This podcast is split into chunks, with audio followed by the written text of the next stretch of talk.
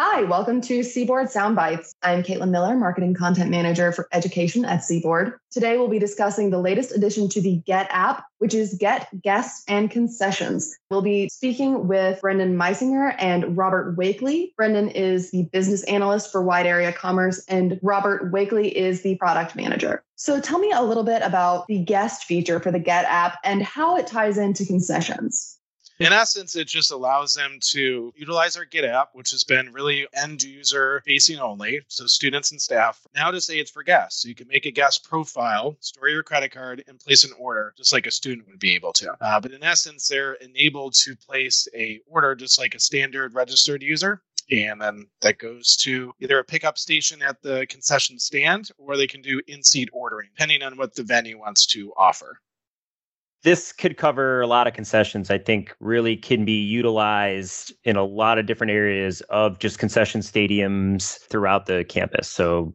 creating that profile if they're a guest that's returning to the game for season tickets they can come back turn on that app and if they're downloading it for the first time marketing can set up an aspect of scanning a qr code so they can open the app to download and then place their orders. And once they sign up for the first time it's easy to sign in where it'll be pin enabled or you know on ios side they can do facial recognition so what's the setup like?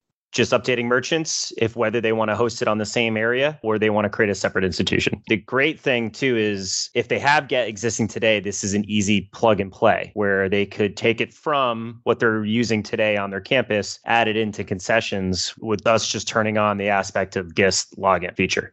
And how would this work exactly? Basically, the landing site is shown before they would go into their institution SSO. As soon as they hit continue guest, creates this login page. It's a separate hosted authentication. That's right. And the good thing today, guests feature is enabled on our website for one time use only. So this is allowing them to save their profile to add future credit cards as well as look at their previous transactions.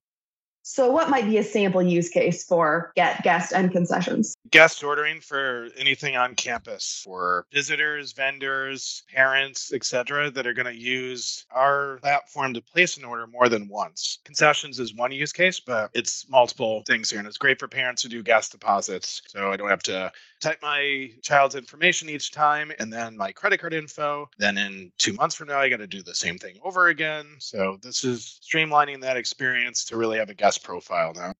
Like Rob said, yeah, a lot of use cases with this where it's on the campus, contractors, frequent visitors that it would be able to just use the app to place orders. So it can help with volume and repeat customers that would create that outside of the campus card kind of income and sales.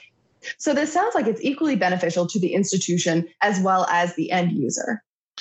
All the above. I think it's the same selling point of what we have for just mobile pre-orders there from uh, on-site or on-campus venues.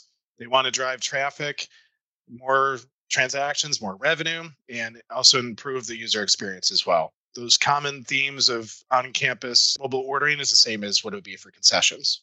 All right. Well, thank you guys so much for talking with me today. That was Brendan Meisinger and Robert Wakely from CBORD. And this has been CBORD Soundbites. If you're interested in learning more about Get, Guest, and Concession, check out cbord.com. We have a sell sheet and a blog post there. And as always, you're welcome to reach out to us directly.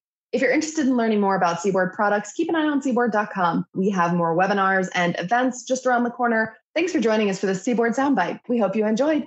CBORD signing off.